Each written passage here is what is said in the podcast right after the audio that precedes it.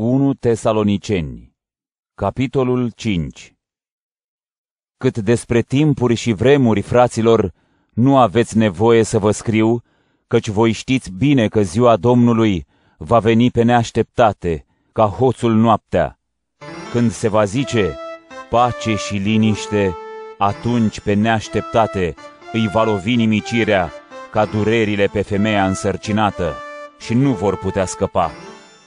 Dar voi, fraților, nu sunteți în întuneric, ca ziua aceea să vă prindă pe neașteptate, ca hoțul noaptea. Voi toți sunteți fii ai luminii și fii ai zilei. Noi nu suntem nici ai nopții, nici ai întunericului. Așadar, să nu dormim ca ceilalți, ci să veghem și să fim treji.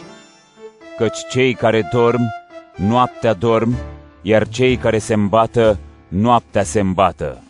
Noi, care suntem ai zilei, să veghem îmbrăcați cu platoșa credinței și a iubirii, având drept coif nădejdea mântuirii, căci Dumnezeu nu ne-a rânduit pentru mânie, ci ca să dobândim mântuirea prin Domnul nostru Iisus Hristos, care a murit pentru noi, așa încât, fie că veghem, fie că dormim, să trăim împreună cu El. De aceea, mângâiați-vă și întăriți-vă unii pe alții, așa cum faceți deja. Vă rugăm, fraților, să îi respectați pe cei care muncesc în mijlocul vostru și pe cei care vă călăuzesc în Domnul și vă îndeamnă. Cinstiți-i mult, cu iubire pentru lucrarea lor, trăiți în pace între voi. Vă îndemnăm, fraților, să-i mustrați pe cei care trăiesc în dezordine, să-i încurajați pe cei temători, să-i sprijiniți pe cei slabi și să aveți răbdare cu toți. Aveți grijă ca nimeni să nu răsplătească răul cu rău, ci încercați întotdeauna să faceți binele între voi și față de toți. Bucurați-vă întotdeauna, rugați-vă fără încetare, mulțumiți pentru toate, căci aceasta este într-adevăr voia lui Dumnezeu pentru voi în Hristos Iisus.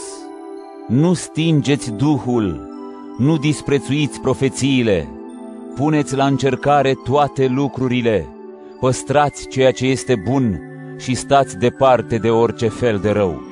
Însuși Dumnezeul păcii să vă sfințească pe deplin, iar Duhul, sufletul și trupul vostru să fie păstrate fără pată până la venirea Domnului nostru Iisus Hristos. Credincios este Cel care vă cheamă și care și lucrează. Fraților, rugați-vă și pentru noi. Salutați-i pe toți frații cu o sărutare sfântă.